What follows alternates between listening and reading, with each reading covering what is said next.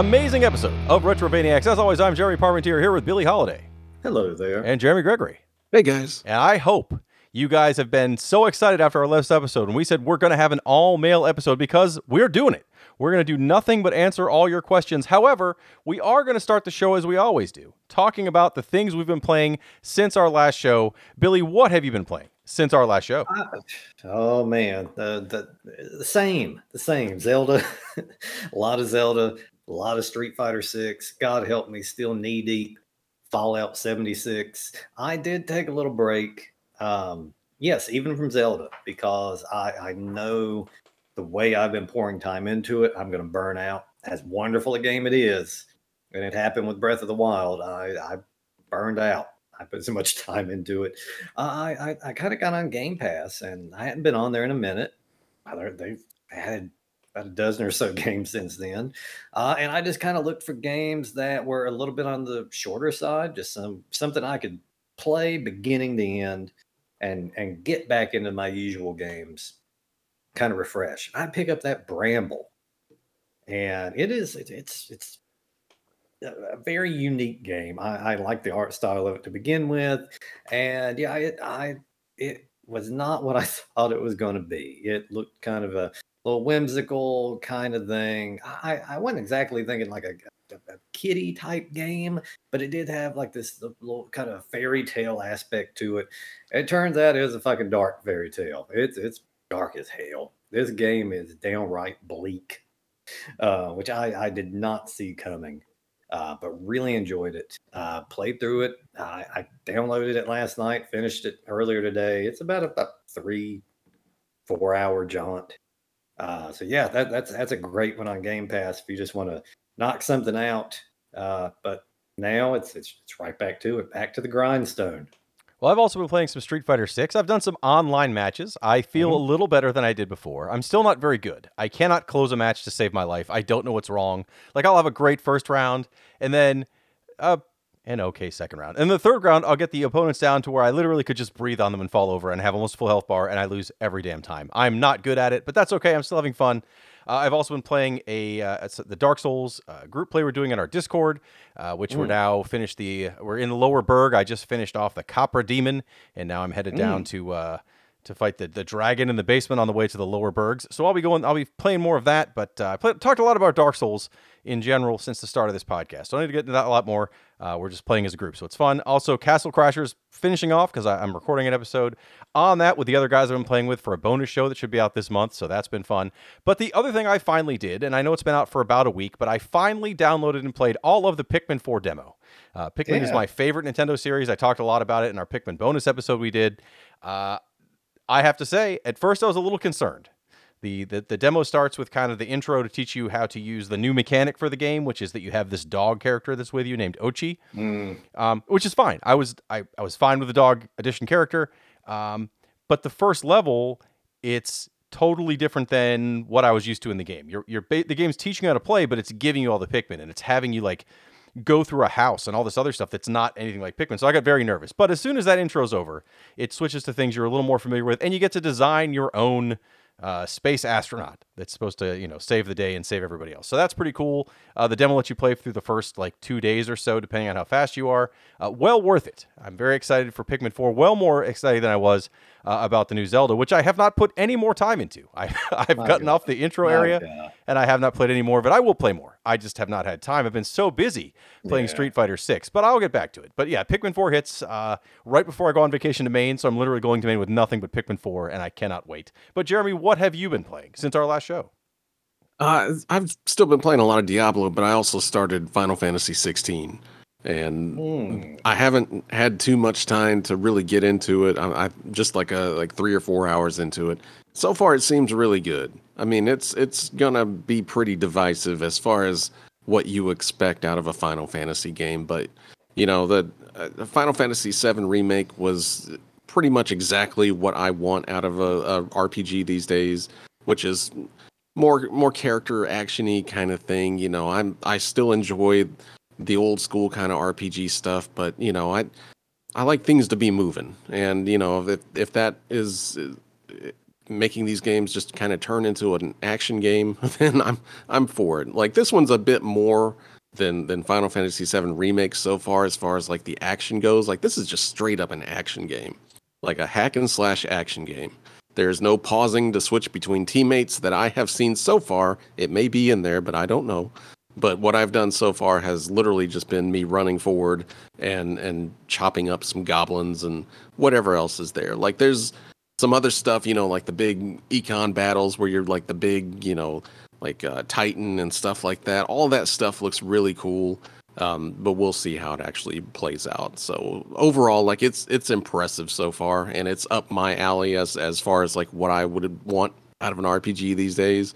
But yeah, I can I can see a lot of people just being like, "What the hell is this?" You know, it's it's been going like this for a while now. Like you know, Final Fantasy 15 was fairly actiony, and now we got Final Fantasy 7 remake. We got mm-hmm. this. Like this is kind of what it's going to be. It's mostly just an action game with RPG elements thrown in, and and there you go. So uh, I'm fine with it, but yeah, I I would definitely you, you know check check out the demo. I think you get a decent little chunk of the game. That that gives you an idea as to what's going on with it. But we'll we'll see. We'll see how it keeps going. You know, someday I'll get a PS5, and then I'll talk about it for months at a time, probably in 2027. But until then, uh, I will continue to play the other games I've been playing, or probably Final Fantasy 13 again. That's the way I go. Uh, but now is the time we've been we've been advertising. Everyone's been waiting for it. It's time for our second annual all mail episode, the all mail review.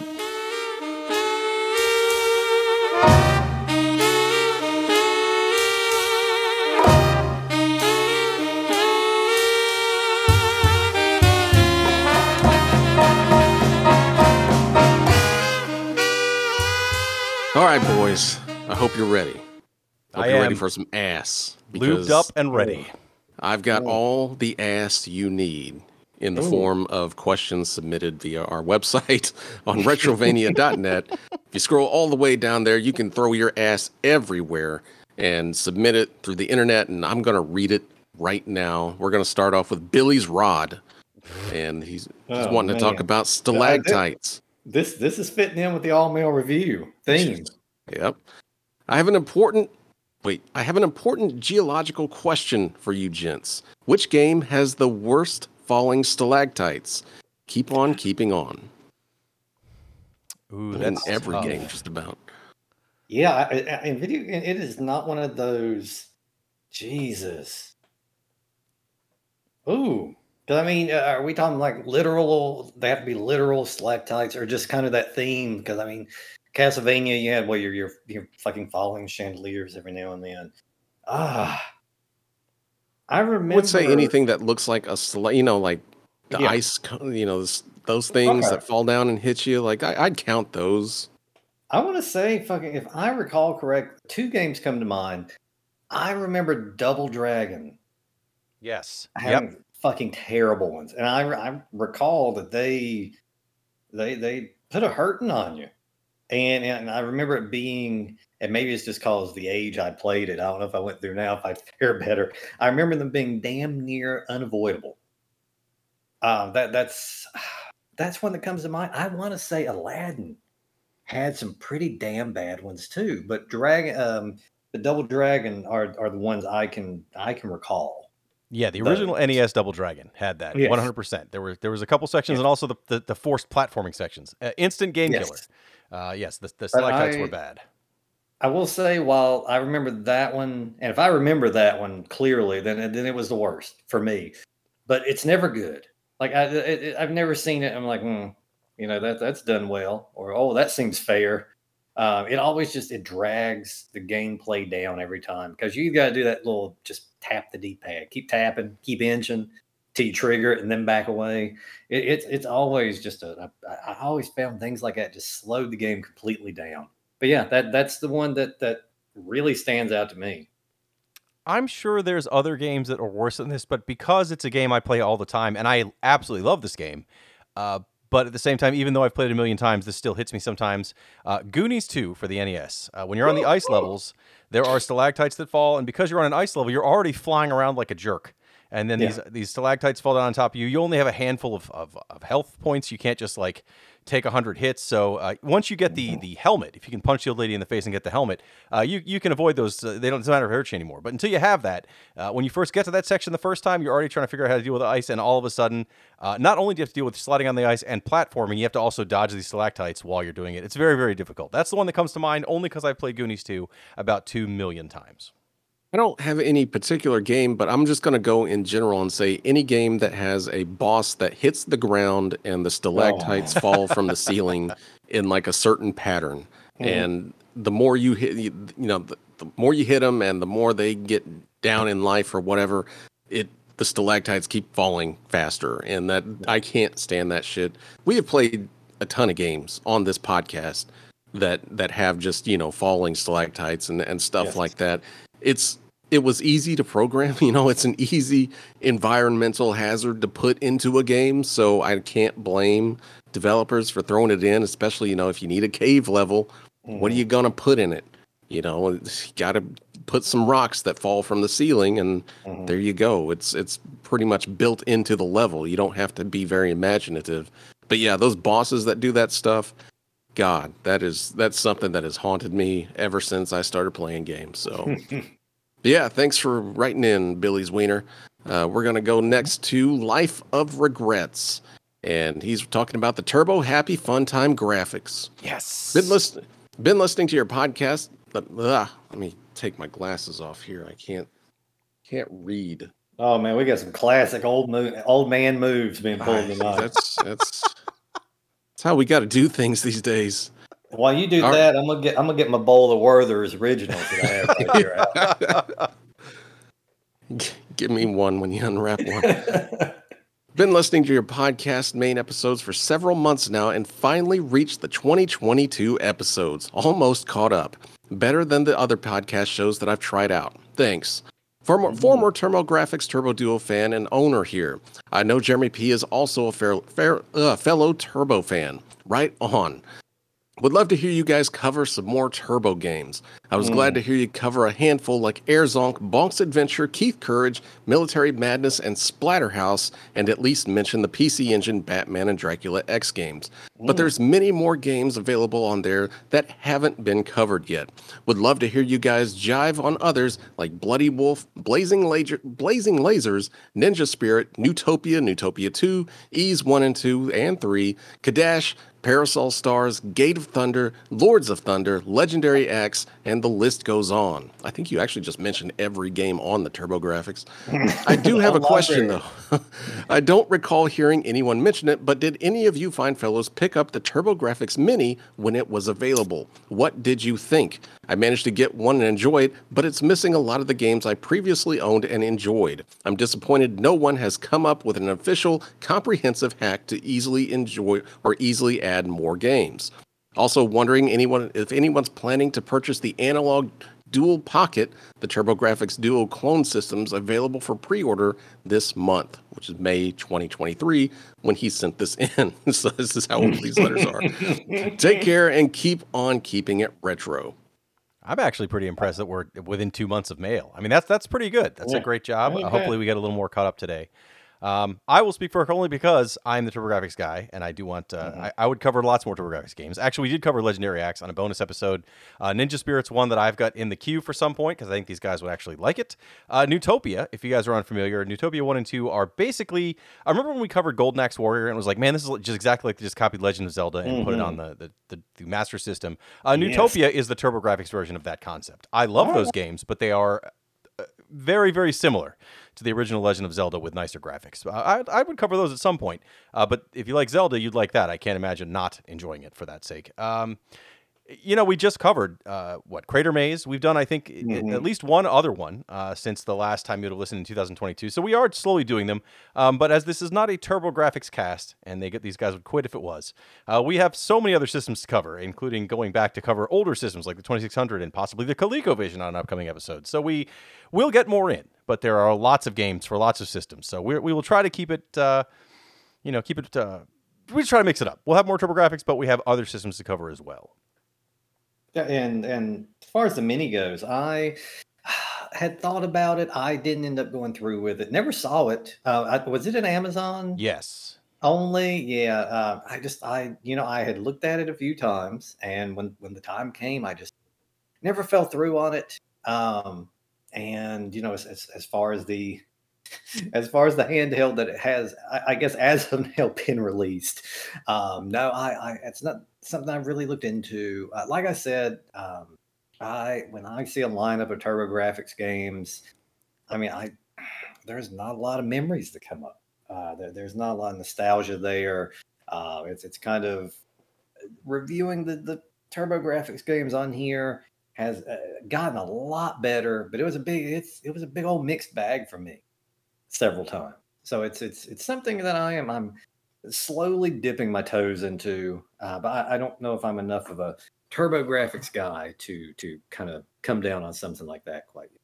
I I did not ever see the TurboGrafx like on sale at Amazon. I kind of watched for it, and uh, so it just it escaped me, and I wasn't looking that hard at it anyway. I thought it would be a neat thing to kind of add to the other mini systems that I mm-hmm. have because I was half-ass collecting them there for a minute, but I just never saw it. And recently, I did see it at a local disc replay, which Whoa. is one of our little you know used video game DVD stores, and sometimes they get weird shit in. And somebody had actually sent or sold them a one of those TurboGrafx minis, and they had priced it for two hundred and fifty dollars. So yep. I will not be purchasing that. And uh, as for the analog, that looks neat. Like that's one. If you want to get me to buy a TurboGrafx, like that actually looks pretty legit. I've always actually wanted to own one of those analog systems, especially like the Super NES one, but I just it's five hundred fucking dollars. But mm-hmm. you know, it's and usually they're sold out before the pre-order even goes up. Like you got to catch them really quick, and the aftermarket for those things you would just forget about it. But yeah, that that TurboGrafx analog thing looks fucking sweet. I would I would buy the hell out of that thing if it was within a price range that I would consider for a TurboGrafx system. I didn't buy a uh-huh. TurboGrafx Mini either, and I should have. I had it in, like, I did see it on Amazon, and I was gonna get it, like, pre-order it and get it in there. And uh, unfortunately, when you pre-order things on Amazon, uh, your wife can see that you've pre-ordered it, and so she asked me why I was paying hundred dollars for this this system. And at the time, uh, I may not have had a job. So I was it was very easy to convince me to hold off on that purchase. And foolishly, I thought just like the Genesis Mini, uh, we'd be all over the place, and I would be able to find it later. Uh, no, as Jeremy said, if you find them anywhere aftermarket, they've gone way up in price. Um, we've definitely found other ways to play these games and have the games we want to play. I don't say I recommend that necessarily, but it's something we have to do. Uh, I also still have my original TurboGrafx, but it's uh, getting some of those games is also very very pricey. So um, I, I, would love to get a mini at some point, but I'm not paying $250, $300 for it. I'll eventually find one, I'm sure. But for now, I will live uh, via other means. Yeah, thanks for writing in Life of Regrets. We'll see about doing some more TurboGrafx games. I, I don't mm. think we'll have to bend Jeremy's arm too much to do that. Mm-hmm. Next up comes from Post Almond Clarity, and he's writing in to ask us if we can count. What game franchise has the worst, most confusing numbering system? Kingdom Hearts. Yeah, that that it's that's the end, isn't it? Um, uh, Jesus, was that the, was that the end of the question? I, yeah, that was it. But I that I was mean, my answer. answer. I mean, there is no other answer than that. No, it's it's pretty all encompassing. Um, I, I, don't I don't know if um, I guess honorable because that's it for me too. Um, I, I cause, and I've played one, two, and three, and I, you know, I was like, oh, those are the main games. I, I don't fucking. I'm so confused. Um, I, I have tried to play through that series before. It's I've got mixed opinions on it, but yeah, if you laid those things in front of me and said pick pick what order these pick the order these come in, I don't think I could do it, and that that does not bode well. Like anytime I have to get on Wikipedia and look up the the order of release of games in a series. It's pretty bad. Uh, I, I guess a little honorable mention for those, uh, and not so much that they were sequels as just it, it got a little confusing. Were the uh, those the Game Boy Advance when they kept putting out the Mario games? Yeah, you're like Super Mario Advance, but it was like here's Super Mario Advance One, Super Mario Three, here's Super Mario Advance Two. uh, and it, and it would just be a different Mario game. So it was just it was really hard uh, to to you know you say oh let's I'm pick up a Mario Advance. Well, it's like wow what the fuck's on? Like it's it's that was an honorable mention thing uh, as to where not only did you have to state the title, but also the game that it was within it. Uh, so that that was a little confusing there. But yes, as far as just pure games released with a confusing ass system of, of, of numbering, that was it. Like as soon as you're reading that, that's that's what came to mind for me as well. Uh, as as I don't like the Kingdom Hearts series, I admittedly I haven't given it a fair chance. But I didn't even think about Kingdom Hearts. For me, it is uh, honestly just the entire Xbox series names. Uh, I just Jesus. got an Xbox Series X and S, and I had to ask several times to make sure I was getting a current system because I, I don't know mm-hmm. why it's so impossible for me to keep mm-hmm. track of. But they do name them very badly. Uh, for games, I don't think number wise I can think of anything, but uh, timeline wise, uh, when you mentioned Wikipedia, that reminded me Metal Gear. Not a hard series to, no. to figure out which games are where, but then when you actually try to put the timeline together, you're like, oh, mm-hmm. damn it. Mm-hmm. When, especially when you add in the the Vita releases and the, the, the PSP releases and where the other things all fit in. Uh, mm-hmm. I mean, you know, it's not it's not rocket science, but you definitely like if you just play them in order, you're gonna be like, I don't I don't understand what's going on with with these timelines. Yeah. You got to oh, look yeah. it up, see where it all fits together. But uh, but that's the closest thing I've got. I guess Kingdom Hearts is a better name though, uh, because those are crazy names. I, I don't think it really got it, it, it's not been really bad recently, but like back in the day when it was like a lot of those Japanese games released in you know in the east but never came the first one never came here but then the 2nd mm-hmm. one came out there and then it was here i mean final fantasy uh, you know we uh, that's an example secret of mana yeah. that happened you know it's it's little things like that that was confusing for when you figured out this is like, oh wait, this isn't actually the first game. We just never got the first game. but yeah, stuff like that. I as far as like stuff that's just confusing, like if I have to look up a Wikipedia article to know which one that I need to play first in a series, uh, that trophy would probably go to Yakuza. Like those mm. things, I I can't. I don't know where to start and there's like a Yakuza Zero yep. or Yakuza Zero or whatever, and and everybody's like, no, that's not the first one. It's like, what the fuck are you doing? Like, just uh, give me one that I can start with, and and now I've got like this, you know, kind of weird list that I'm making out to figure out which one I, I should start playing first.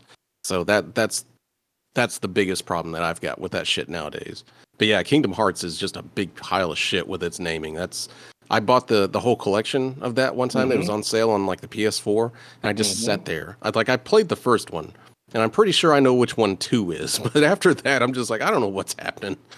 But because they've got like you know they actually add in like the Game Boy Advance versions and stuff, and and the whatever else was on that shit, and they've all got weird fucking names like thirty three point three and, and they're fucking they're titled like the damn Naked Gun films. Yeah, it is. They they are. That's a, that's great. They they perfect. That's exactly what they're titled like. Except they're being serious for some. It's it's just ridiculous. But um, yeah. Who wrote that? Come here. Come here. Thanks for writing in post post almond clarity. Who's next? Who's next? Next up is Mick Butt Stuff and the Crime Dong. And he's writing in about video game weapons power ups.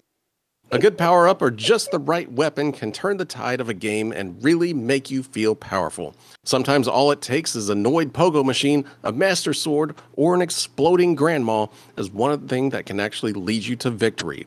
Thinking back on all the power ups and weapons throughout gaming history, which do you think are the most practical and effective as sex toys? Oh man, I was, I was I was all about that till the last couple words. We can we can just answer I'm, this as the question we we wanted it to be. I, I I'm going to answer it as question I thought it was going to be, but it probably also, um, at least name wise, works for for what this question fucking train wrecked into.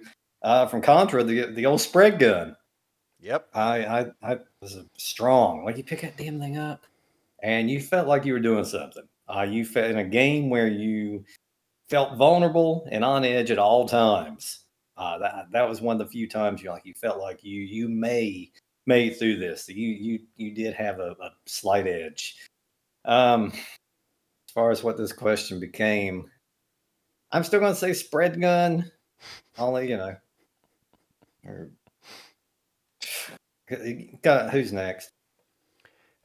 I don't know how you top the spread gun because I, I do believe for weapon wise, as far as being the, the best weapon in the game, I could not think of anything that's as such of a game balancer. Literally, like you're playing through that Mhm. game, any other weapon, you're still like, oh boy. But you get the spread gun, and you're finally like, yes, I'm a wall of Mhm. destruction. Sure, I can still die and will many times, but it's still pretty good. Uh, you know, I mean, like. Classically, the, the master sword when you finally get the master sword in Zelda, and you're like, "Oh man, I'm I'm destroying things before it took me two or three hits." Like that was that's always a good time. Um, Mhm. probably a terrible sex toy. It's got blades on it, but you know, it's got a handle. Maybe that would work. Uh, you know, I'm drawing a blank, thankfully, on uh, on other weapons that could be used as sex toys. Um, man, I don't know. That's there's so many of them. Like, uh, I guess for me, like the most practical and practical and, and best power up you can get in a game is just about any game where you can get a eventually get a double jump. Like Mhm. for everything else that you get, especially like in like Metroid uh, or stuff like that, like you get a lot of shit, like missiles and everything. But like it always seems like whenever you get that double jump, it really opens up the map. Like you really feel like you can explore way more than what you were able to before. So like for me, that would probably be, you know, the the most practical. I cannot even fucking tell you what would be the best sex toy. I mean, BFG. I mean, it it'd be the worst one, but it'd also Hmm. kind of be the best one. So A little messy. yeah, you'd only get to use it once. But yeah, thanks for writing in McButt stuff. And we're gonna go next to Beer Guy from NC. And he's writing in about upcoming new releases. Good evening, gentlemen and Billy. Love the podcast. Definitely keeps me definitely keeps me entertained during wor- work since I spend quite a bit of time on the road. To the question at hand, do you guys plan on playing the new Diablo or waiting to hear more about it before playing? This one actually isn't that old. Like it's not too old. Also, what do you think about the new Metal Gear Solid 3 remake? That is something we haven't talked about. Mhm. Um, I have not played the new Diablo yet because I am am telling myself that I'm going to finish Zelda first. But um, my my grip on that is really starting to slip as I hear more people singing the praises of it. So I'll, I'll be into it soon enough. And as far as the damn ah, Metal Gear Solid 3 remake, I am excited. Um, I, I think out of all the games, uh, this is the one that I would would really want to see a nice, solid remake of.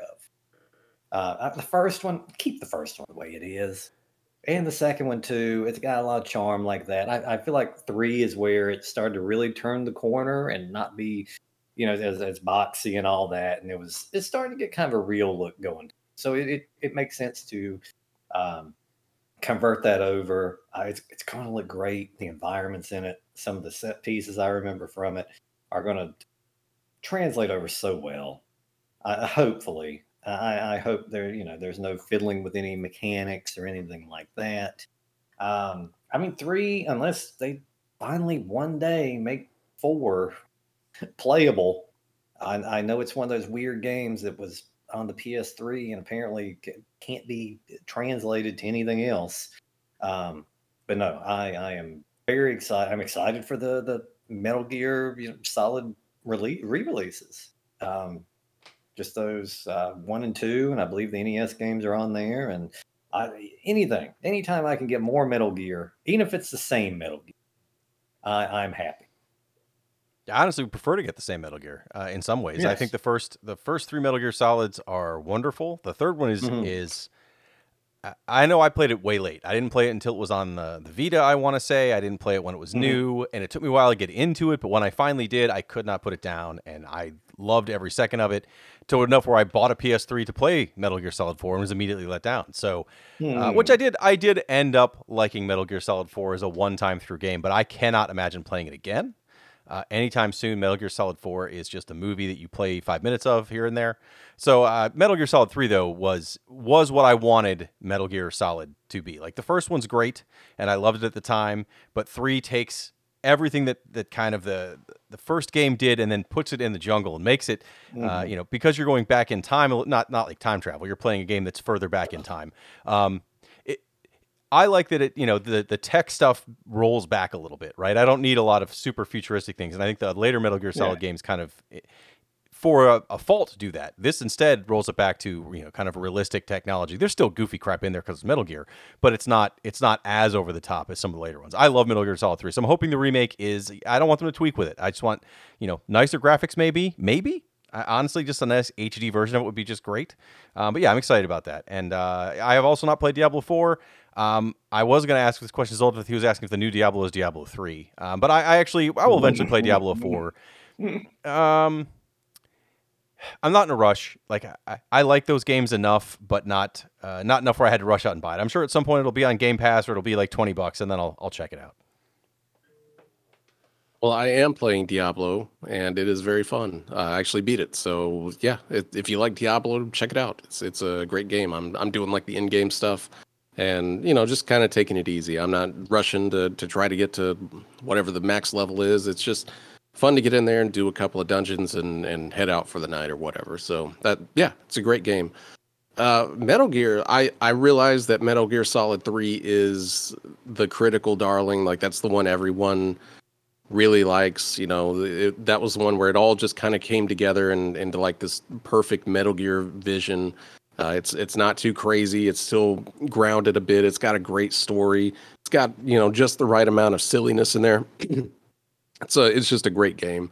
Uh, but I kind of wish they would have redone Metal Gear Solid uh, Four like that it's just it's stuck on the ps3 like you can emulate one two and three and you know uh, fives on everything so you can play that but you'll never get to play metal gear solid 4 again like it's it's just there on ps3 and until somebody does a remaster of it it's it, that's where that's where it'll be so i yeah i kind of wish that that's the one that would have got remade just for preservation's sake uh, because otherwise, yeah, it's it's stuck. It is totally stuck. But yeah, thanks for writing in, beer guy. And we're going to go to the video game music section of the podcast, and this is from Haywood Jablomi. You know that really makes me mad because I read that and I didn't get it until I just said it. That pisses me off so fucking much. I'm gonna let you know. Kay is he's Mason did this. Of course, Mm. he did. So, fucker. Um, anyway, he wants to know what that mouth do, but no, it's not what he's actually about. He's got a couple of questions here. We're going to answer both of them because I think they're pretty good questions, even though he's a dick. Almost all of my questions refer to video game music, and this is no exception. I'll keep it simple. Which game series as a whole has the best music? My vote goes for Castlevania, and only because Urban Champion doesn't have enough entries to be considered a series. All right, Yeah, so that's yeah. the first part of the question. Go for it. Uh, I man, um, I'm gonna. I don't know. I'm gonna have to go Mega Man. I, I think Mega Man has. I, each game has some fucking jams in it. Uh, Streets of Rage series, um, which which really hit its stride at two. But, but I mean, one and three had some great great tracks in it also. I, it, it's tough. Castlevania is definitely up there. Games like Donkey Kong Country are up there. But I would I would just say consistently, you know, the most good tracks every game. Uh, for me, it's definitely Mega Man. Uh, it, it's got to be with a the Streets of Rage just coming right in second. it's hard to not agree with Castlevania because, especially when you add in all the different versions of it. I mean, the NES ones are classic ones. Uh, the, Mhm. the uh, Symphony of the Night has some amazing music. I'm even playing the the, the what was it? The Xbox 360 Castlevanias have good sound to them still. It's I mean they're they're more symphonic, but they work. Um, but then like the Mhm. Game Boy Castlevanias, those games kind of suck, but their soundtracks amazing. Uh, it's it's hard to top that. Uh, I'd say the only thing close, and only again because you can talk about going through a, a bunch of different eras, a bunch of different handhelds, a bunch of different versions. Final Fantasy always has some really good music. Oh yeah, The Final Fantasy series, um, it, it has lots of music. I mean, you know, playing Final Fantasy seven and fifteen, there are options to play through previous games, and I, you know, you'd flip through the the music and to hear from those previous games, and I would be amazed at how many I knew and could hum along to. Uh, Final Fantasy, I, I'm going to say just to be different, even though I do believe Castlevania is the actual answer. Final Fantasy will be my follow up answer. Um, you know, a game like Dragon Quest, I like those games, but after about an hour, I mute them. The- It's the same songs over and over and over again. Final Fantasy does not have that problem. Well, Jeremy actually took both of my answers because Ah! Hmm. I, Castlevania is is that's it for me. I mean that that series just has so many amazing jams throughout the years. It doesn't matter what system it's on; it's probably going to have at least two or three that you're just going to be humming along for the next day or two. Uh, eh, of the Night has my favorite soundtrack of all time. It- you know, I can listen to that just about all day long. It, it has too many favorites on there, and it's it's just a great series for music. Uh, Final Fantasy as well. That's just every single one of those games has a memorable song that I can remember from them, and it's that's what kind of makes them special. So, yeah, I, I'm sure there are other ones out there. You know, if I'm if I want to go the fighting game route, I you know I'd probably throw out Tekken. Um, but there's Mm. only a few games really there that that has like really memorable Tekken music. Like Tekken 3 just has some amazing music. Um, and you know, of course, Street Fighter. But again, that's kind of the same as, as Tekken, where it didn't really have. You know, some of the games are just kind of forgettable. But then you've got, you know, stuff like Street Fighter Six or you know Street Fighter Four, the intro to that song, like stuff that's just for, there forever that you'll you never forget. So yeah, just you know things like that here and there. But as far as consistency, I mean, Castlevania is is the one for me. All right, next question from Kay here is there are many games with soundtracks made entirely from licensed music. Skateboarding games, racing games, and wrestling games in particular come to mind. My question is not which game has the best licensed soundtrack. We all know Jeremy G will just say whatever game has Dragula in it, and you're right. My question is which game has a licensed soundtrack that contributes the most to the game's atmosphere or presentation? For me, it's Crazy Taxi. The fast paced, frantic music of, Bad Religion and Offspring is perfect for drifting around corners, speeding through traffic, and possibly murdering entire families of four when you misjudge your next move. Street Sk8er on the PlayStation 1 is also not only excellent, but sets the vibe for a great skateboarding experience. So, what licensed original soundtrack isn't necessarily the best, but complements the gameplay perfectly? Uh, I'm going to go with this one. And damn it, it's not even a good game. But if we're going this route, um, backyard wrestling, don't try this at home, uh, was just a, a ridiculous, over the top, not realistic in the least. Sort of wrestling, kind of wrestling slash fighter. But that thing had just an incredible soundtrack. If, if you thought about, hey, two people beating the shit out of each other in a backyard, setting each, setting each other on fire, uh, damn attacks, ladders, uh, people jumping out of fucking trees. I, you're going to assume that fucking damn Anthrax is playing. I, there was like Anthrax, CKY was in it, Insane Clown Posse was in it. Uh, just it was such a good, like the soundtrack was great itself, uh, but when you put it with the action that was going on there, it just it just it worked. Um, I think S. there was one of the SSX games. I can't even recall which one. I want to say it was tricky, but I can't recall if that was a fully licensed soundtrack or not. Uh, the Tony Hawk games are all by the first Underground game, especially.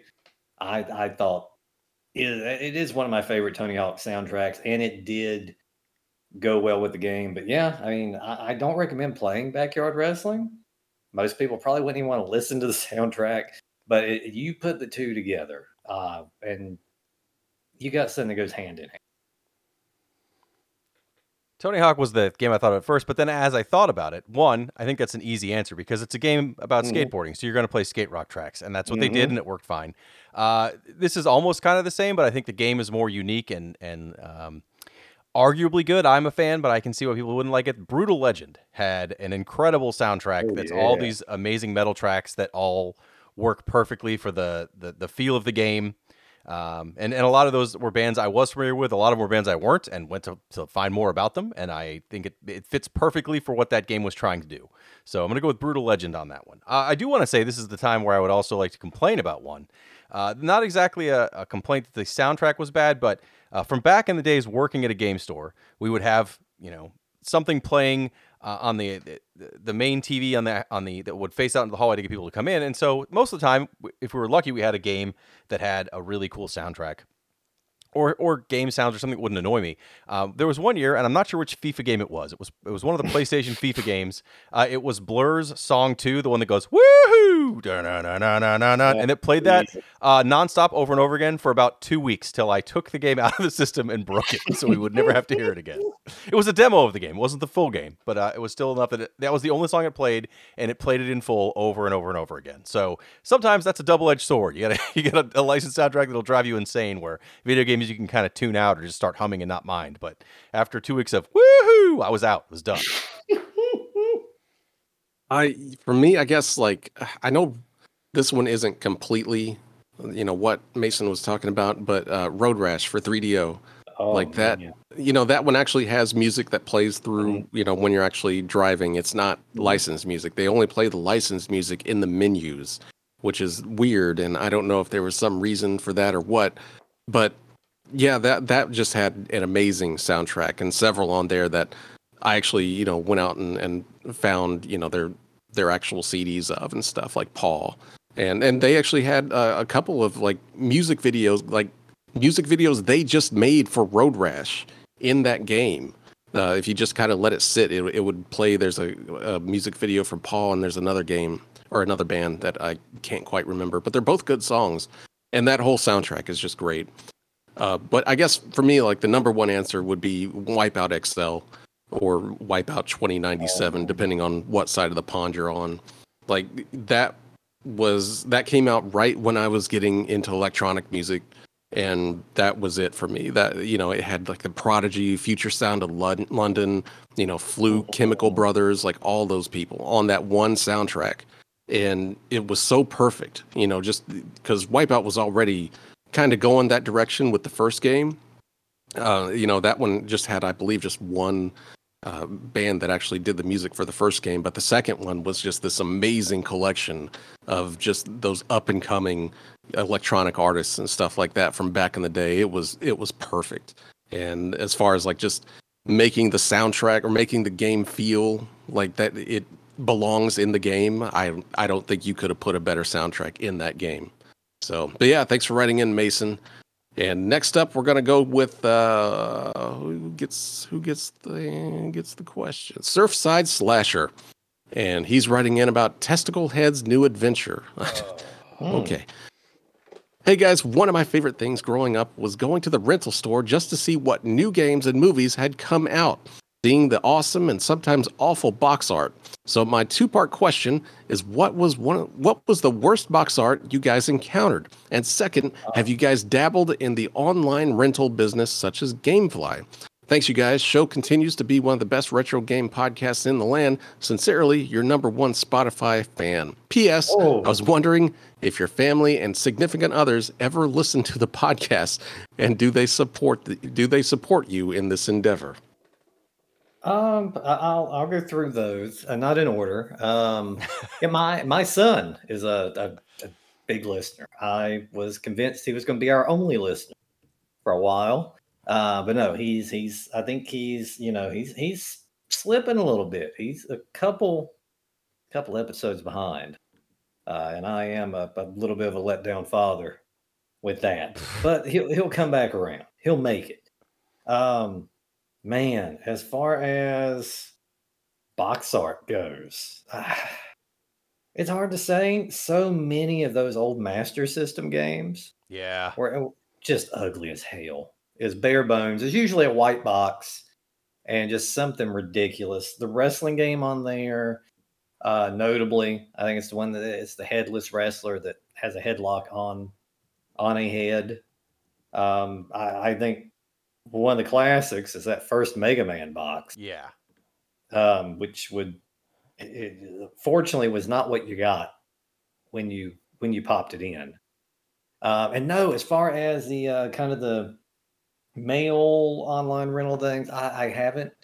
I've never delved into those. Um, I, I have friends that have used things like GameFly for years and absolutely love it. I, I've had friends that just like have had series after series of just scratch discs sent to them. Uh, I, you know, it's it's a mixed bag it seems, but uh, I, slightly more people I know like it than not. Uh, I don't know. It was just something that didn't appeal to me. I, I, I hated getting damn discs from Netflix early on to date myself when that was the only way of doing it. Um, I just I just hated that whole, you know, it's tough walking in the mailbox some days. Awful tough. Um, but no, I I never did. Uh, I, I really if I know there's some of them are still going and I really don't see how at this Uh, I'll, I'll also order the answer these in a weird order. Uh, I never did the GameFly uh, thing. I think it's mainly just the time that it was a, a service.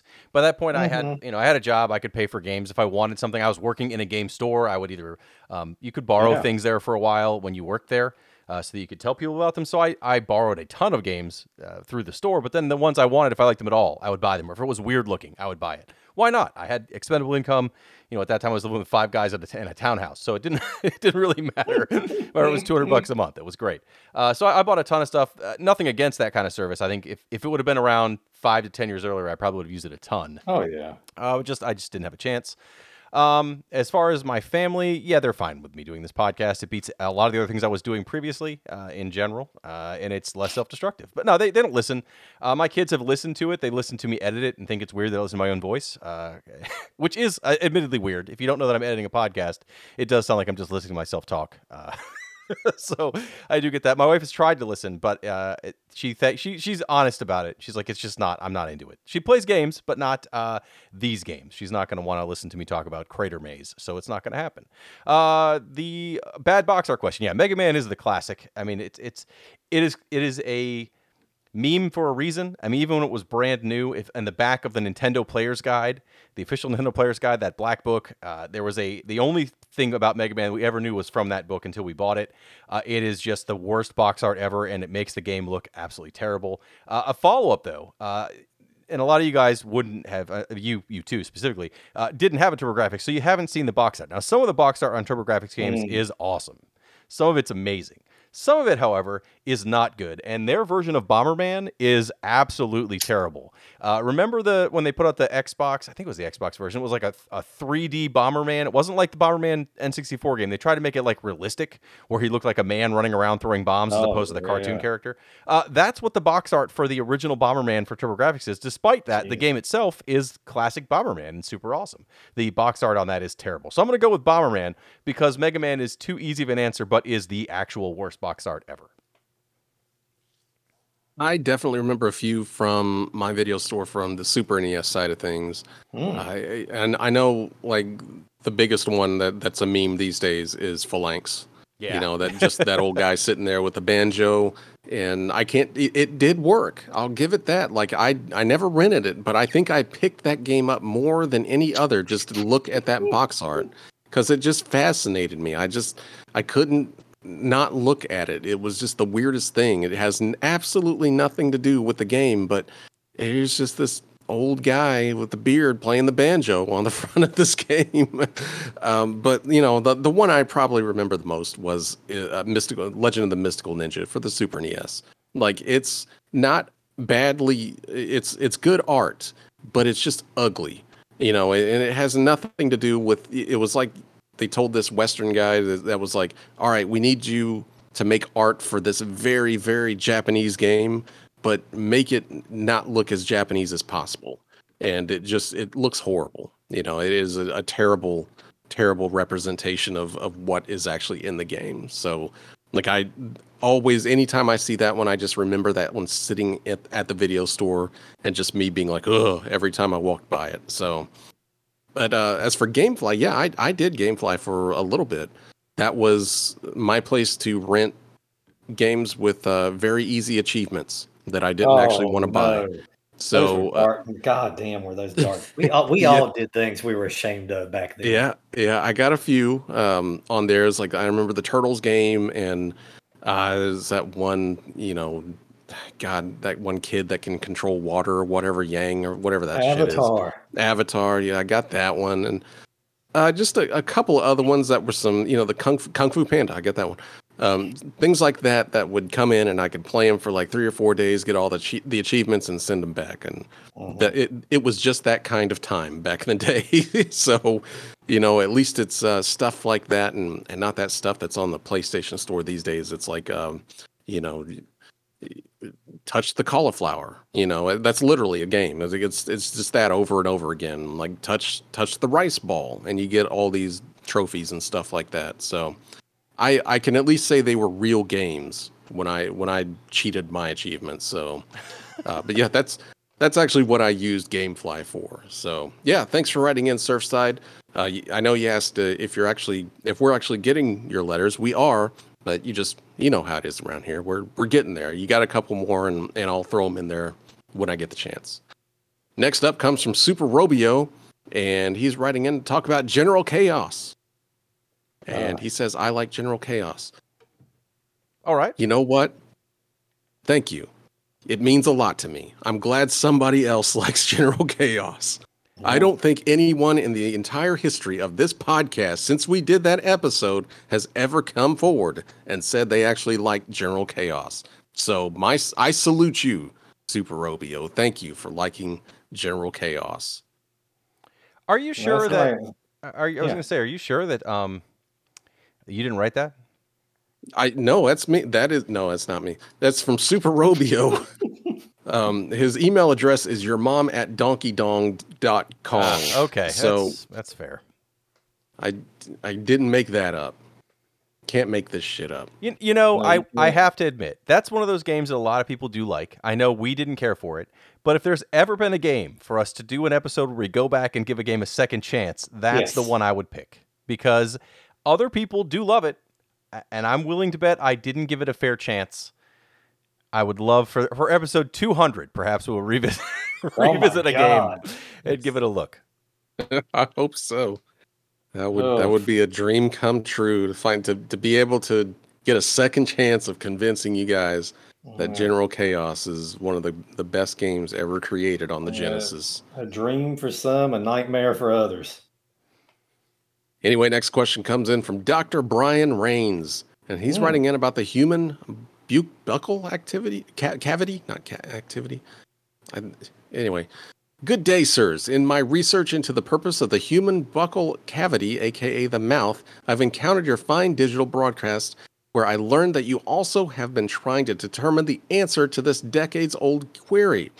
Isn't it strange that even th- though humans have had mo- mouths for more than 100 years, we still do not know their purpose? If either of you fine gen- gentlemen ever receive satisfactory answers to said query, I implore you to forward the same to me forthwith. Many thanks to you, B. Rains. Now, I'm not going to answer this question because it's not really a question, but I do want to know what you guys have been putting in your mouths lately. What's what's what's been your go-to fast food option these days? It's been a while since we had a good fast food discussion on here. Uh, You know, I I, I feel like I'm I'm kind of going off brand, uh, but I've been I, usually just cooking here at the house, kind of on the healthy side. Um, but that is not to say I won't let my hair down every now and then. I, I think I, I I give myself like one one day a week to like just eat shitty as hell all day long, which usually I, I don't have the stomach for it that much. Um, my Taco Bell order has not changed. I'm still hitting the quesadilla. I do like that cheesy bean and rice burrito. Um, it's like one of the fucking dollar menu things, but damn, you get your money's worth and then some. That's I've been hitting- substantial. That's what I, I usually order that, but I add chicken to it. But man, that is You you you're you're robbing them when you get that thing. It's it's it has heft to it. it's like a pound. Yeah, yeah, that thing is, and it's not just a pound of just the beans. And no, it's it's th- there's a lot going on inside that thing for not a lot of money. It'll make you fucking holler for that dollar. Um, I've been getting that with my chicken quesadilla every now and then uh, when I want to switch up from the uh, in the chalupa. Um, but no, uh, the the only other fast food I have really hit lately yeah, of course, the old Bojangles every now and then for a Cajun filet biscuit. Um, no, I've been, I've been. You guys have cookout? I don't, but everyone has mentioned. I've heard Cookout several right. times on our Discord, and I, I there's not one near me. Yeah, I've been. Jeremy, do you? You surely don't, do you? No, I don't. But Tyann, she moved down to uh, Southern Tennessee, and she Mhm. actually has one. And she's like, "What the hell's a cookout?" I was like, "Oh man, Billy, Billy would be able to let you know. Yeah, I'm, I'm still. I, actually had some heartbreak recently. Um, I, this is over the course of a couple months. Uh, my my fiance and even her sister one time, and uh, I would get, go out to get cookout, and I would stress, please, because I, I get the same order: chicken strip tray with chicken nuggets and fries as a side, and please get cookout sauce, and don't tell them on the speaker. Get to the window and ask. Three times in a row, it made it back here without the sauce. And I'm gonna tell you, it's it's worthless. Like I was scrounging the refrigerator. I was trying to make up sauces. Like I, I, was, I was. I had like honey mustard, and I was like, put a little ketchup in here with this. Let's mix it up a little bit. Let's get a little white sauce put in. I was damn, but I, I couldn't ca- recapture cookout sauce. Second time around that it happened, I was like, yeah, I had Chick Fil A sauce around, but it's not the same. Third time, I just you know I labored through it, but I finally just recently went, got it with cookout sauce. I even got an extra one to keep in the drawer for safekeeping for a rainy day, if you will. I said, yeah, cookout, and then just that one little change to my uh, my Taco Bell habits. Been about it for me. I know I talk about uh, Royal Farms an awful uh, awful lot, but Yeah. it is my uh, unlike Billy who only eats trash one day a week. I only eat well one day a week. So the rest of the week I only eat garbage. and there is a Royal Farms uh, in both directions from leaving my house to either go towards my office or towards doing anything else I'd want to do. Uh, and it's my office, thankfully, is not near anything else. But the problem is that now I go to Royal Farms like every other day, but I get the same thing every time. So it is a you can get a spicy chicken tender sub, and all I put Oh. on it is mayonnaise, lettuce, and pickles and I could eat that every day. It is it it's spicy. Like the actual spicy chicken strips are actually hot. So if you just get them by yourself, like just buy the the chick- chicken strips and fries or whatever, it's like it burns your mouth. And my my heart will hurt a little bit, which means I probably shouldn't eat it, uh, but I still do. But on the sub, it's got enough other stuff with it that it cools it down. Oh, I could eat one right now. I might, as soon as we're done recording, drive myself to Royal Farms and get myself a spicy chicken uh, sub. They're so good. I I finally got a Firehouse subs over here close by me, and so I've been actually going through their menu one by one and and seeing what they've got. You know, and I I've always liked their their um or the hook and ladder. Like that's one of my favorite fast food subs that's out there. Like it's really good. But like I was actually surprised that they have one of my favorite meatball sandwiches, and it's yeah, Firehouse is is pretty legit. Uh, but otherwise, I've been uh, achieving ultimate fatness thanks to my McDonald's. Now that they actually have custom, uh, you know, the the touch screens, they redid the Mhm. place, so now they put in touch screens, and I'm sure they regret it because I have been going in there most mornings and doing whatever I can do to customize. Uh, uh, what is it? The the fucking pancake sandwich McGriddle. the McGriddle. I have been putting things on the McGriddle that should never go on the McGriddle, and God. having making them add like the extra syrup with the so I can just dip them. It's the fattest fucking thing I've ever done in my life. Um, but I love the McGriddle, and my prayers were, were semi answered back when they did the chicken McGriddle. Like, but it's you know it's it's okay. But now that I can fully customize a McGriddle sandwich and put on whatever kind of monstrosities that I want to put on that fucking thing, it's on. And uh, it's I, I'm pretty sure I've gained like ten pounds from doing this stuff. But uh, I don't know if you guys have seen it, but the Taco Bell has just started like a volcano taco. So I think I'm gonna actually like Oh. try that tomorrow and, and see if I regret it. We just got uh, Firehouse subs around here a while ago, and the only thing I, I mean, it's they're fine, they're good, uh, but I just like they have a sub called the New York Steamer, and I laugh every time. Oh, okay. All right. Next up is from the 16 bit Big Boss, and he's writing in and talk about video games as a hobby versus personality. I was born in 1990, so I grew up just behind the video game surge of the late 80s, early 90s. Couple that with living in a small rural town with no internet, and I basically had no access to the greater gaming world. Video games were something we did for fun occasionally during the week or at a Friday night sleepover, but that was it. It was a hobby, a fun thing to do. Now I see people, both kids and adults, whose entire personality is gaming. Shirts like I paused my game to be here just kind of make me cringe. And I'm aware that you can make a decent living playing video games by streaming or esports, but I just kind of cringe when I see someone who's basing their entire personality around video games. Am I just a grumpy old man, or do y'all have or do y'all feel similar sentiments? P.S. Yes, I know that I am sending this to a group of three adult men who have been running a video game podcast for nearly a decade. Yeah, this one it's a little close to home. Uh, I mean, I, you're not wrong. Uh, there are things about this hobby that annoy me uh, when I see it. Um, that said, I have framed video game art in my house, and I wear shirts uh, that have the Burger Time logo on them, the actual Burger Time logo, not just our shirt that looks like Burger Time. so uh, I, I mean, I guess I'm I'm on the fringe of that level, but it's I, would like to think I do other things. I don't it, I don't go out and talk to people about video games if I don't know they're into video games. Right? I'm not that guy. I'm not going to go out to a bar and meet random people and be like, oh man, you guys want to talk about Mega Man Four? It's not going to happen. It's not something I'm going to do. Uh, I will instead talk about something else they don't care about, but it will not be video games most likely. And I, I, I I'm similar. Obviously, I, I have a lot of video game memorabilia, memorabilia uh, attire and whatnot. But I, I, I can see what you're saying. There are levels of it. I think. Uh, you know, there are people that you know it's it's a hobby. It's something they love doing. Uh, it's something they have a lot of fun with.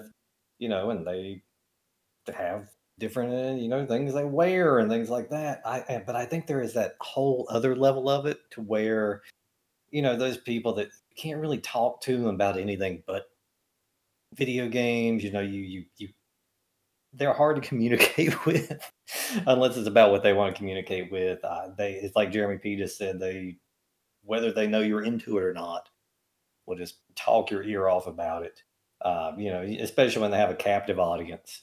There there are levels to it. Uh, it can, to me, get to an extent where it's like, yeah, all right, that's that's that's fine. And it can also it can turn that corner to where it's like, shut the fuck up about it. Um, it, it just it, it varies from person. Oh wait, Jeremy already answered. God, I did. I, guess I, did. You went you went in a different order. Mm-hmm. Got me mm-hmm. got me confused. I like to mix it up. it up. I I don't like the people that that just make gaming their their entire lives. Like mm-hmm. I understand, you know, if that's what you want to do, then then go for it. But I it gets weird. It gets really weird, you know, when that's when that's just all you got. And we don't have much. None of us, none of these these three dudes here do, doing this podcast. We ain't got much at all. Hey so, man, we ain't got much. We just you know, we're we're going on fumes at this point, and but we still I don't think any of you any of us base our lives around video games. We're not sitting around watching streaming all day long you know we we're just we we play games to to play it and because we enjoy it. You know once we leave the house we're not breaking out you know like our video game shirts and and like searching out people that just want to talk about video games. We actually have other things that we can talk about. We're just you know it, it, video games is a hobby. It's it is not a personality for me at least and i'm pretty sure these other two. I think that's more of a recent thing. I, I didn't see the whole video game as a personality thing much when i was a kid you know it definitely seems to have sprung up around you know the 2000s or whatever when when communities as a large group of people who are just into video games and can just talk about video games all day long want to be you know that's the only place they want to be so again, if if that's how you if that's what you got, then you know I can't talk too much shit. At least you got something. Again, we ain't got much here, so. And, and if I could make I, a living, I, I, like that. I like that you doubled down and stressed at the end that we do not have much. I, you know, I'll keep hammering home until people understand. God damn it! I, I do want to say we're not, uh, or at least I, I kind of, if I was ten years younger, maybe fifteen years younger, uh, I would definitely be one of those people who streamed all the time right? When instead, when I was 18, 19, 20, 25, I was just in my, ba- you know, in, in my house writing things for the internet because there wasn't streaming. And I, I was doing that because I thought that was, it would get me somewhere. I enjoyed it, but I thought this is what I'm good at. Uh, I would have been one of those guys who was, who was able to stream all the time when I, instead I just played games for nobody all the time. Right. So I, I wish I could have been one of those guys streams all the time, but now when I do it, I'm an old man streaming. So it's not quite going to get me there. I, I enjoy streaming, but it's not, uh, it's, it, it will not be my full time life. Yeah, thanks for writing in the 16-bit boss. And we're gonna do a few more here and and gonna sign off. So we're gonna let's see here. Who who's next? Who's next? Late to gaming. He's writing in about licensed games. What's your favorite retro game that has a real person's celebrity, athlete, etc. name in the title? I'm going to go ahead and get the obvious one out of the way. So mine is Mike Tyson's Punch Out. I also really like Ivan Iron Man student Stewart's Super Off Road. God, those are both Um, great it's- it's- picks. Yeah, it, it's easy for me. Um, it's it's Ken Griffey Jr. baseball. Um, maybe the first one slightly over Winning Run. Winning Run kind of start went oddly realistic when the, when the first Griffey had a, a very you know uh, cartoonish kind of exaggerated character thing to it. Uh, it's it's hard to think of 'em outside of sports games. Um, but no, uh, that that was that's definitely mine. I, I love Ken Griffey. Uh, that first Super Nintendo game, I still have. I, I have on the uh, on not on a on not on a Super Nintendo. I'll I'll say that much. I have a season active right now that I, I go on every now and and play a game or two. Um, yeah, I mean that's that has really gotta that's that's really gotta be the one for me because it's it's the one that comes to mind immediately and it's it's definitely the one that i have come back to the most over the years Uh, I mean, he took the best answer. Mike Tyson's Punch Out's a solid answer. Uh, other than that, we've Yes. already talked about it on this episode, but Tony Hawk's Pro Skater. Tony Hawk Pro Skater is the, the other one I could think of. I'm God trying to damn think of it. anything else. There's not a lot of others, Jeremy. So I had took it because I talk faster. That's all. Uh, there aren't a lot. I'm trying to think of other ones other than like Madden or whatever, right? I mean, what, what other games have a person's thing? It's got to be a sports game for the most part. And Hey. skateboarding's as close as Yeah. I'm going to get. still a sports game but i don't get to talk sing the praises of this game enough uh, but arnold palmer tournament golf is is another one that i love another one i hold near and dear um, I- I'll just I'll just toss that one out there because I, I haven't got to I haven't got to talk about it quite yet. This is twice now that my answer has been taken. Goddamn. Well, I mean, I, you're right. Tony Hawk is is it. You know, as as far as like what what I can remember besides Mike Tyson. Um, I had honestly forgot Ken Griffey Jr. Baseball even Oh, existed. Um, and I'm kind of looking through here and like nothing's. You know what? Jackie Chan's Action Kung Fu. You got your There we go. answer. All right, we have a winner. that is that is officially uh, the best licensed game ever made for me, next to Tony Hawk. Uh, let's see here, but yeah, thanks for writing in. Who wrote that? Late to gaming. Late to Gaming. Did you do that? Okay. Thanks for writing in. And I know, I think you actually have a couple more questions. I know who does have uh, several questions here. Uh, we're going to answer one, but the green mullet, goddamn, dude, there's like six questions here. No, I don't actually, I think this is wrong. It might be wrong, but I'm going to read one of these and we, we might get back to another one of your questions here in, in a future episode. Uh, but this one's coming in from the green mullet, and this is about King Cone. I was listening to the Oops All Mail episode earlier today. well, here's another one. I heard Billy mention a mention a King Cone story, which sounded interesting. Care to elaborate further? Ice cream shops and death seem to go hand in hand. P.S. What's the deal with pocket mail? Keep it up, lads. you are doing amazing Jesus. things. Cheerio. Man, this We're is an all-encompassing We're gonna figure question out here. Yeah. We're going to have to figure out something because this is going to end up with me talking for about 20 minutes and then Jeremy talking for about 20 minutes um, on the pocket mail end of things. No, King Cone was a like a local uh, middle of nowhere ice cream shop with a putt putt course.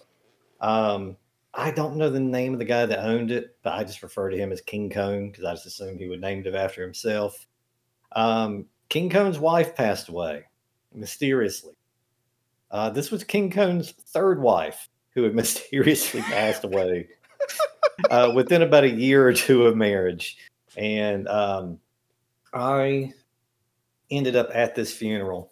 Uh, 'cause I, I, I was friends You're with the King Cone? with, not with King Cone.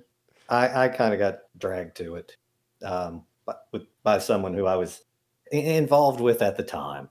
Um, and when at the at the little thing where you know you line up and you walk by the casket, King Cone standing there, and I guess you know I don't go. I don't do a lot of funerals. Uh, you go up there, and I guess you tell them you're sorry and things like that. You don't, it's- you don't normally say you're sorry unless you killed them, but man. well, it turns out he should have been saying he was sorry. Um, as the this is the uh, the freshly departed, freshly departed's mother walked up to King Cone and told him, "I know you did it." And it, it uh, nothing. Uh, funerals are quiet anyway. But if you ever wanted to figure out how you can make a fun- funeral even quieter, is to hurl a murder accusation at the at at the, at the at the husband of the deceased. Um, it- it's awkward, and King he did it. I, I, I, I, he was serving time. He's probably still serving time. This was like the late '90s, early 2000s. He might still be in there. I don't know. Pocket mail. Jeremy, tell us about the pocket mail. I, man, uh, Pocket Mail is such an amazing. I know thing. where where do you begin? I, I don't even know. But like we started, well, all right. I was the old site that we used to run for like a decade. At some point, I decided to do a an article on Pocket Mail because it was this thing that I found that I thought was insane. You know, this was back around 2000, what, six, seven Yeah. yeah. um, around in that area. So this pocket mail, before I get any further, is like this device that is like a little PDA. You know, it's something you would see back then. You know, like a kind of little BlackBerry thing. But its main thing was that you could hold it up to a payphone ringtone, and and just I, I guess you'd call the number on the payphone, and whatever came through the the thing would then like send your email to the pocket mail. It was ridiculous. It actually worked. And my when I Oh, was it- seeing oh, this it, it worked, and there were people passionate about it too. yes, and that was my mistake because I was just like, who the fuck uses this? So I I you know did a fucking article on it or whatever. And so a few days later I started noticing we were got about a, you know, a dozen or so comments on that one and it's like, okay. You know, a few days after that, it's like there's a few more dozen comments there. I was like, what's what's going on here? You know, and I I generally don't look at the comments for anything. So eventually I get on there. There's like 200 fucking comments to this thing. Yeah. And I'm going through there and I'm expecting everyone just be like, oh, this dude's stupid. He don't know what he's talking about. But everyone's like talking back and forth about the pocket mail, like using it as a forum. And it like, got the to the point. It got to the point to where I don't know if just by the traffic, uh, the the old website, the article got put on the Wikipedia for Yeah. Pocket Mail under references. Yeah, I believe it's still there. Um, but the the reason people were doing this was, I guess, the old Pocket Mail form had closed down, and this was the only place that they could congregate about their their fucking little PDA, where I'm just you know spending like what ten thousand words calling it a bunch of shit, and everybody's down here like you know having a nice little community about it. It was it was just crazy. I and I guess like later on I learned that you know this was a big thing for people especially in Australia. Like a lot of the people in that comment thread was from Australia. And so when you were out like in the the wilds of Australia, that was the only way they could actually get their email was going to a payphone, dialing a number and having all that weird, you know, noises shot through the P, shot through the, the pocket mail and and that was it. there you go. There's your email. So it was my mistake of, of not really thinking that this could be useful in very niche circumstances, like out in the outback or something like that. So yeah, you know, it, it was something that was there for a long time. And Mr. Holiday himself, Yes. one Christmas, yes. surprised me with my very own pocket mail.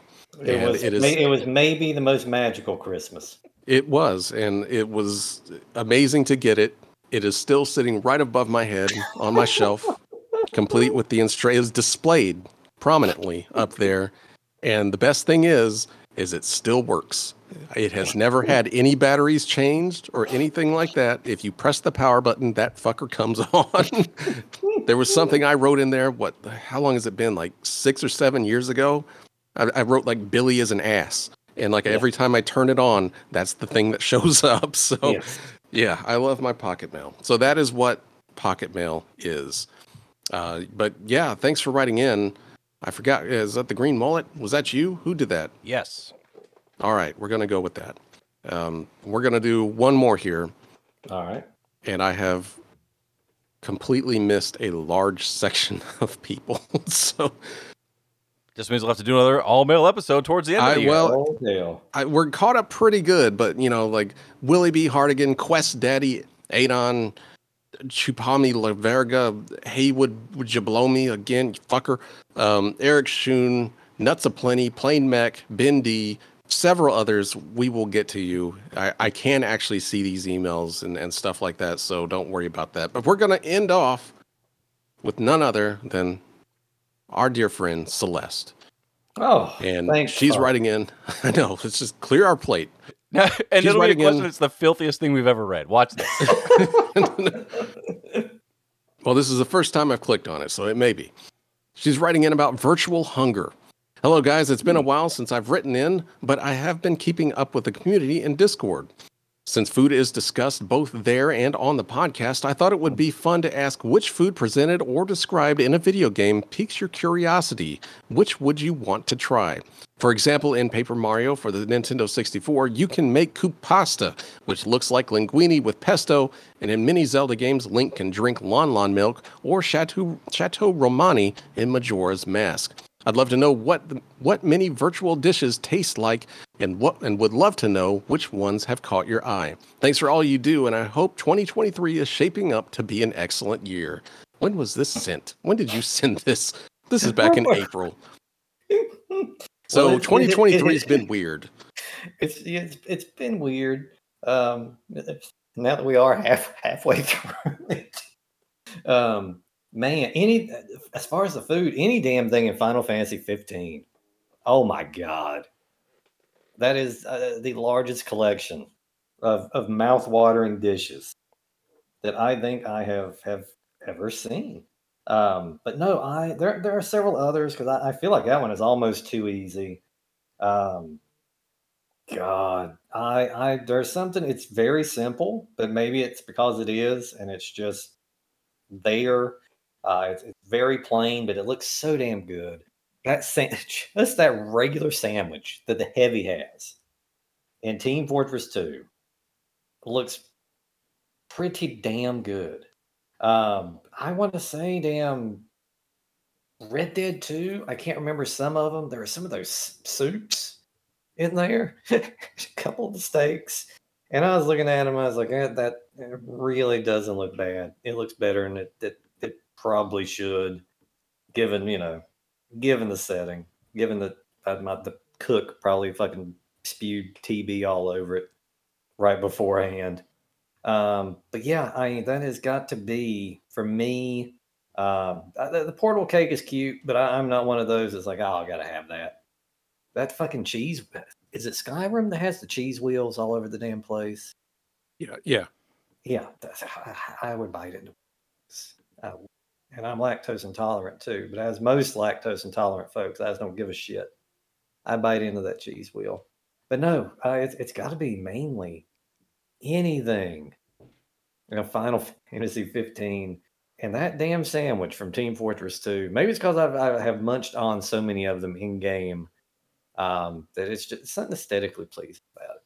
Uh, I have to say, although uh, my immediate thought would be uh, the Sinner Sandwich from Deadly Premonition, which is a Mm, turkey, strawberry jam, and breakfast cereal sandwich. mm. Um, that's one I would try because it actually sounds like it would be pretty good, kind of like a um, a County Monte Cristo sort of. But uh, I would I would eat that. But actually, recently, and maybe I'm stealing Jeremy's answer for a third time today. Street Fighter Six has a whole bunch of food items you can buy. That some of them actually look like to be pretty good. They're regional, looks like it'd be pretty good. Final Fantasy 15 was the, the the answer I would have given until I started playing Street Fighter 6. There's a ton of food that looks like it could be pretty fun to eat. So I'm gonna go with that, and of course the Sinner Sandwich. I actually thought I was taking your answer, but you you went with Street Fighter Six, which is probably what I should have went with. But I went with what should be your answer, which is Monster Hunter, and just Oh. about any food that those damn cats make look delicious. Uh, it, you know, they put that food there, and it can be made out of octopus tentacles and and fucking human feet, but it all looks very good. And that game actually goes the extra mile of you know they they show them preparing it and it's Mhm. it's pretty in depth for a lot of those dishes like it's it's crazy how much effort they put into just making all that food look good i think it's up there with like final fantasy 15 as far as like the amount of detail that they put in there uh, as far as making the food look good but i, I honestly think monster hunter is, is the best as, as far as like food goes but yeah i think that's that's gonna do it. Thanks for writing in, Celeste. And and I, I don't know if you you heard her heard her there, Jeremy, but she did kind of mention this Discord thing. I, I don't know if if you know what that is. I have occasionally been on the Discord she speaks of. And in fact, if you go to the description of this podcast and look there, there is a link to our Discord where you can come hang out with us. We have plenty of stuff to do. We play games as a group. We're doing some Street Fighter 6, for example. We're doing Dark Souls, as I mentioned. Uh, and generally, it's just a fun time. Everyone there seems pretty nice, even me. So it's fun to come hang out there. Uh, but also, if you're looking for it, you could go to our website, retrovania.net. There's a link to our Discord. There's also a link to anything we're doing on social media or our Twitch channels where we do occasionally stream. And also, if you listen to this episode and you're like, I also have a question and I really want to share it with them, and I can't remember the start of the episode where Jeremy said how to find it, scroll to the bottom of that page at retrovania.net. There's a question form. You can always write us a question. We'll answer it like we did on this whole episode. And I'm sure by the end of the year, probably right around Christmas time, we'll do a third all mail episode because we still have apparently a giant barrel full of mail. Uh, so next time will not be a mail show. We're going to go back to a regular game. Another patron request, uh, which also reminds me to say, if you like this show and you want more episodes of this show, the best way to find it, along with the two you get a month on the regular feed, on our Patreon feed, we have three more episodes that will only ever be on Patreon. The link to that is also at retrovania.net. So if you like the show, that's a quick way to support us, but also get more of the content that you're enjoying. And and as just as an aside, um, if if you are and you hadn't hadn't told us yet, please let us know if you're hitting us up on a pocket mail. I, I I'd love to know it. Yeah, we you know we can hold that goddamn thing up there to a phone line and and get all your your pocket mail questions.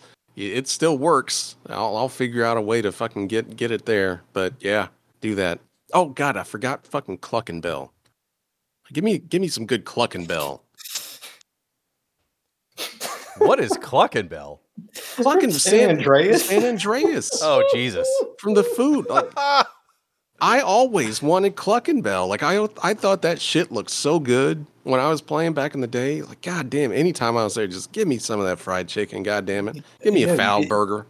You you gain like fifty pounds every time you leave there. I know. It's just like That'll be good. Yes.